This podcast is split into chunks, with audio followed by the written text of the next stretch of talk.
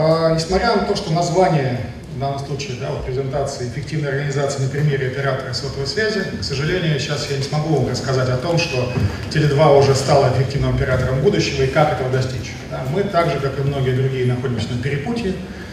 Я бы, наверное, поспорил, что мы отмирающий бизнес, да, наверное, все-таки мы еще поживем. Но а, действительно вопросов сейчас гораздо больше, чем ответов.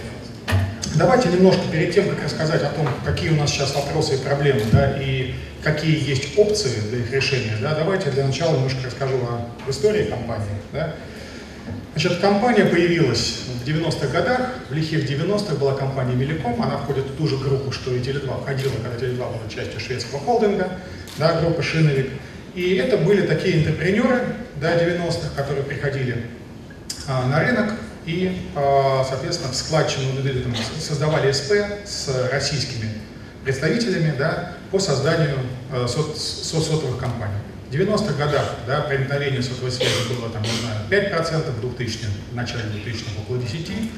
Да, значит, только очень богатый человек, обычно это были такие представители суровых профессий, которые быстро вымирали, да, в кожных пиджаках, они могли позволить себе сотовый телефон. Вот. И Теле2, собственно, ничем не отличалась от других компаний, да, то есть у нас было 12 э, регионов, да, у таких, было много представителей таких компаний, как РДК, Восток Мобайл, Смарт, который сейчас просто существует, Мотив, который тоже еще существует. Но они все остались, либо ушли, либо остались такими нишевыми. Tele2 же сумел очень неплохо пройти такой интересный путь. Да? В 2001 году, то есть Tele2 пришел и выкупил активы Millicom а, запустил э, сотовую связь в 2G в GSM.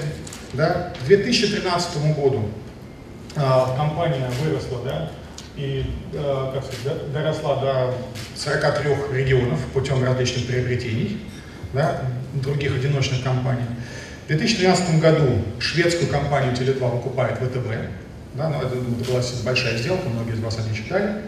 Вот. А, и потом, собственно, произошла синергия слияния Теле2 с а, мобильными активами Ростелекома, что позволило получить такой паннациональный, панроссийский футпринт, да, получить а, в, в итоге значит, практически лицензионное покрытие на всю, на всю территорию России да, в 3-4G. На сегодняшний день у нас 61, 61 регион работает формате 3G, 16 регионов работает в формате 4G. В Москве представлено как раз 3 и 4G только, да, без 2G.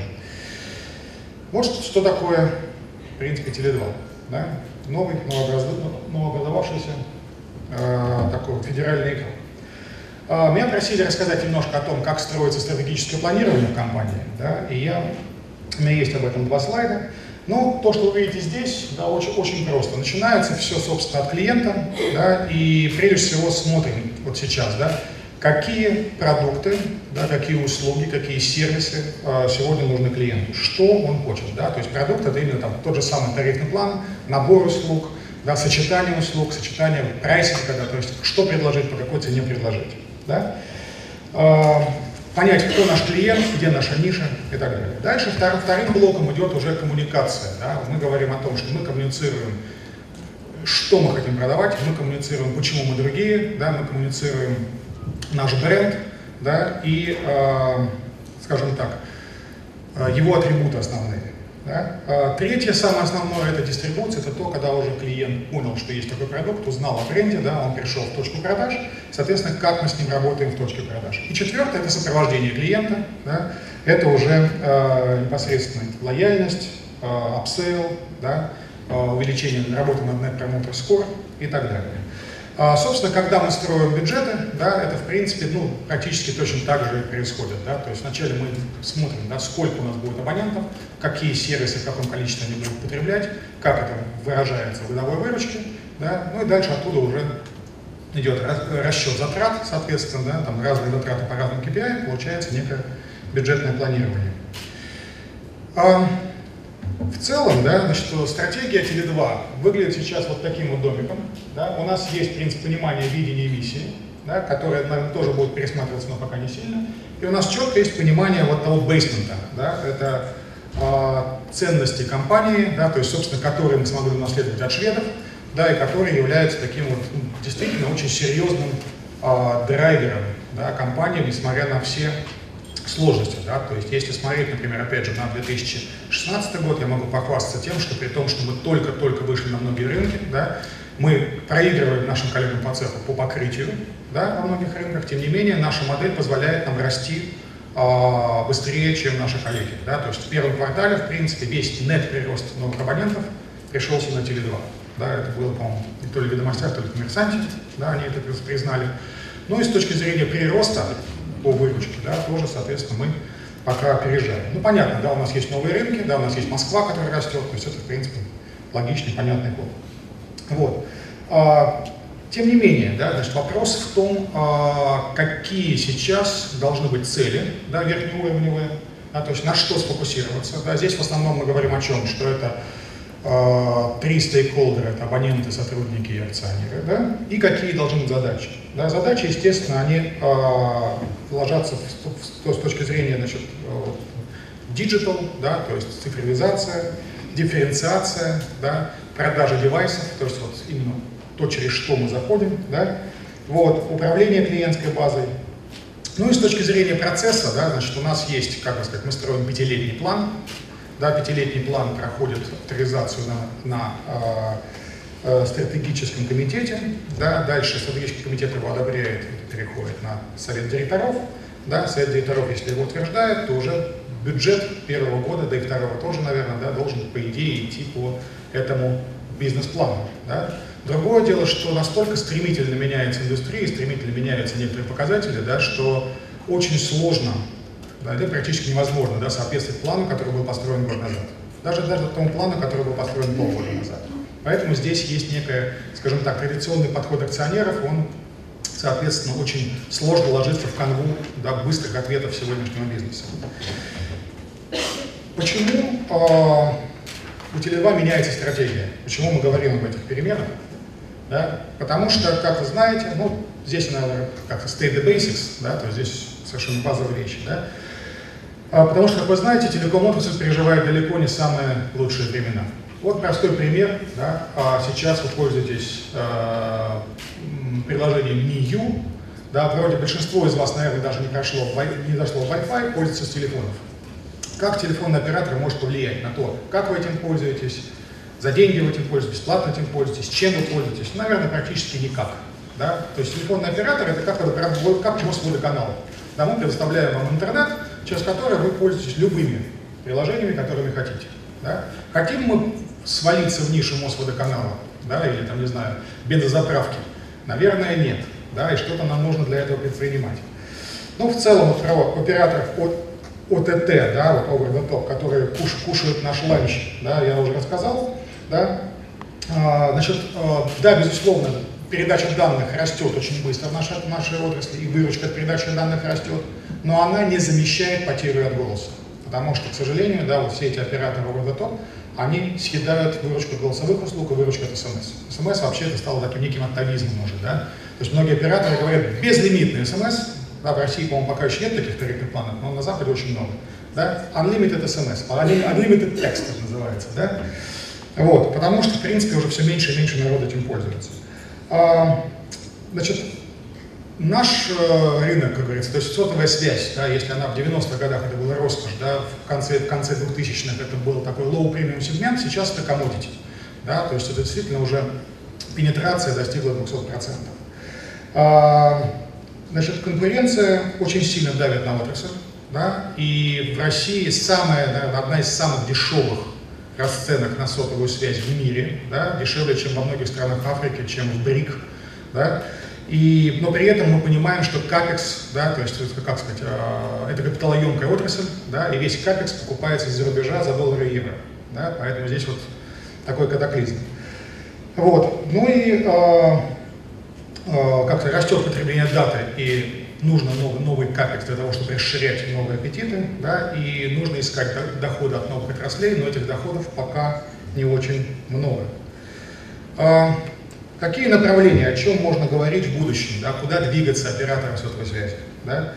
А, big data, да, или там, не знаю, вот, э, а, аналитическая информация. Значит, big data, даже если накупить кучу серверов и действительно иметь возможность да, вот, анализировать, она сама денег не принесет. То есть нужны клиенты, которые так или иначе должны за это заплатить. Да? И сейчас, в принципе, банки пользуются, вот эти пользуются у банков спросом, вот скоринг через сотовую связь, да?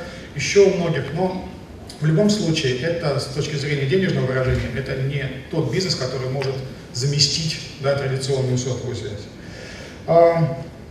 А, значит, дальше, э, как сказать, новые операционные модели. Да, мы говорим да, Internet of Things, интернет вещей, M2M, различные платформы, агрегации, там, бесконтактный сервис, технология с минимальной конфигурацией, там, открытыми протоколами. Да.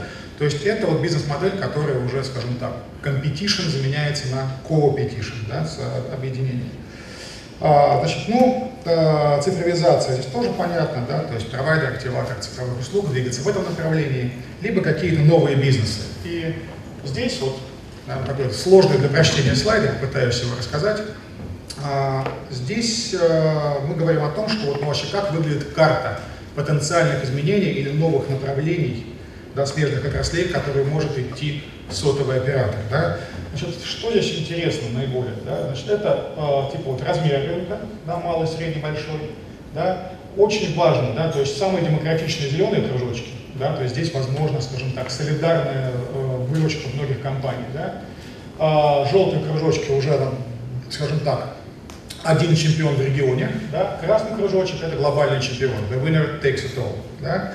Ну и дальше мы говорим о том, что э, многие сервисы, есть вот, если по, вот сервисы, которые находятся рядом с домом, то есть это сервисы близкие к сотовой связи, да, это прежде всего передача сообщений IP телефонии и справочные услуги, ну и, наверное, интернет вещей, то есть, собственно, это то же самое вот, э, связь, только в малых количествах для вещей, да, для э, дево, раз, различных там, знаю, бытовых девайсов и так далее.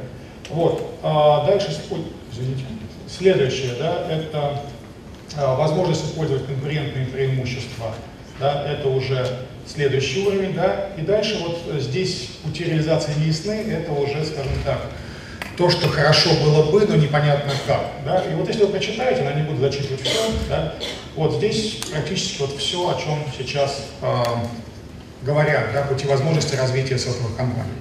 Да, и здесь вопрос в том, что, опять же, да, вот ключевой момент это глобализация. Да, если, допустим, Facebook да, или там, не знаю, э, как он это называется, забыл.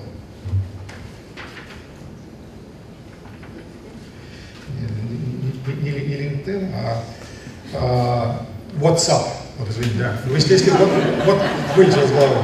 Если, если WhatsApp, он, грубо говоря, один глобальный, вот сколько народу работает в WhatsApp, кто мне скажет? Ну сколько? 2200, еще, еще. В глобальном WhatsApp, понятно, у них есть там аутсорсинги, аутстаффинги и так далее, там какие-то линговые агентства, которые переводят интерфейсы на все языки. Вот глобально у них в штате 125 человек, да, WhatsApp, и WhatsApp знают все везде, да. А в сотовой компании в одном регионе, да, если это лин компания такая, да, там работает, ну не 100, может 60 человек. В двух регионах работает те же 125 человек. Например, регион Воронеж и Липецк, например. Там работает 125 человек, как во всем WhatsApp, да, то есть совершенно очень-очень тяжело соизмерить. Да?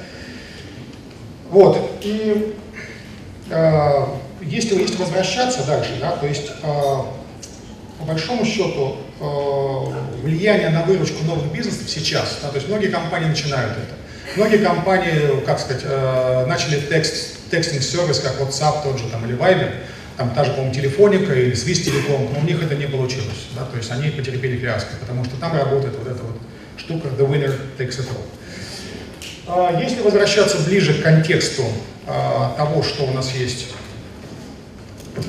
скажем так, вот контексту сегодняшней презентации, да, то понятно, есть инновационные стратегии, да, есть будущее, оно не ясно, оно страшно, да, и вопрос, что можно сделать сейчас. Да? И сейчас мы говорим о том, что тактическое ситуационное лидерство, да, оно может быть. Потому что на сегодняшний день, сегодня, да, находясь здесь, где мы сейчас есть, да, может быть действительно интересный да, инновационный маркетинг, да, может быть хорошие, интересные предложения, которые привлекают клиентов. Да. Э, очень важно, да, в России, по крайней мере, точно очень важна регуляторная поддержка. Да.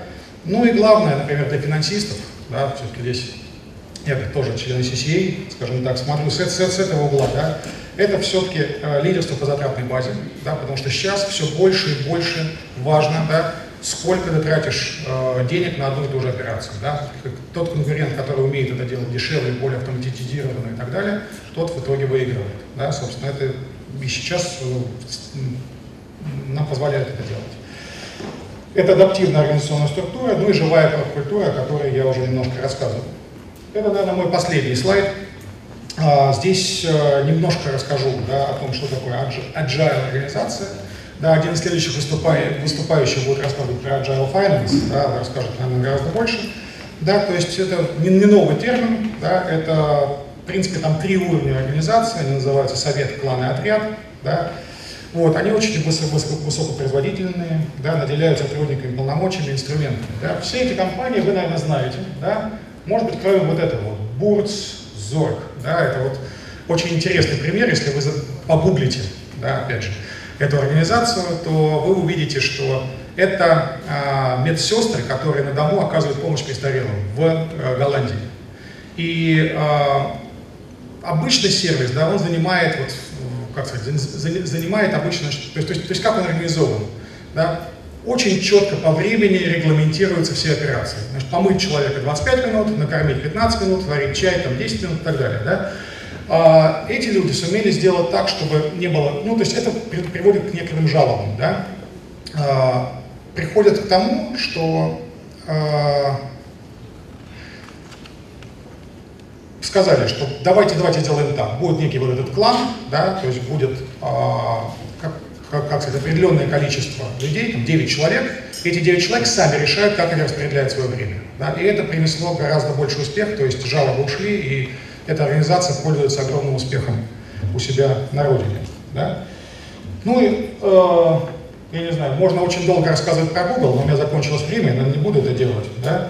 Вот, я просто э, единственное, что скажу, что э, в этой организации э, действительно э, руководитель практически не принимает решения о том, кто, какой сотрудник будет, будет работать. Да, это тоже agile organization, они работают в группах по 6-8 по человек, таких групп множество.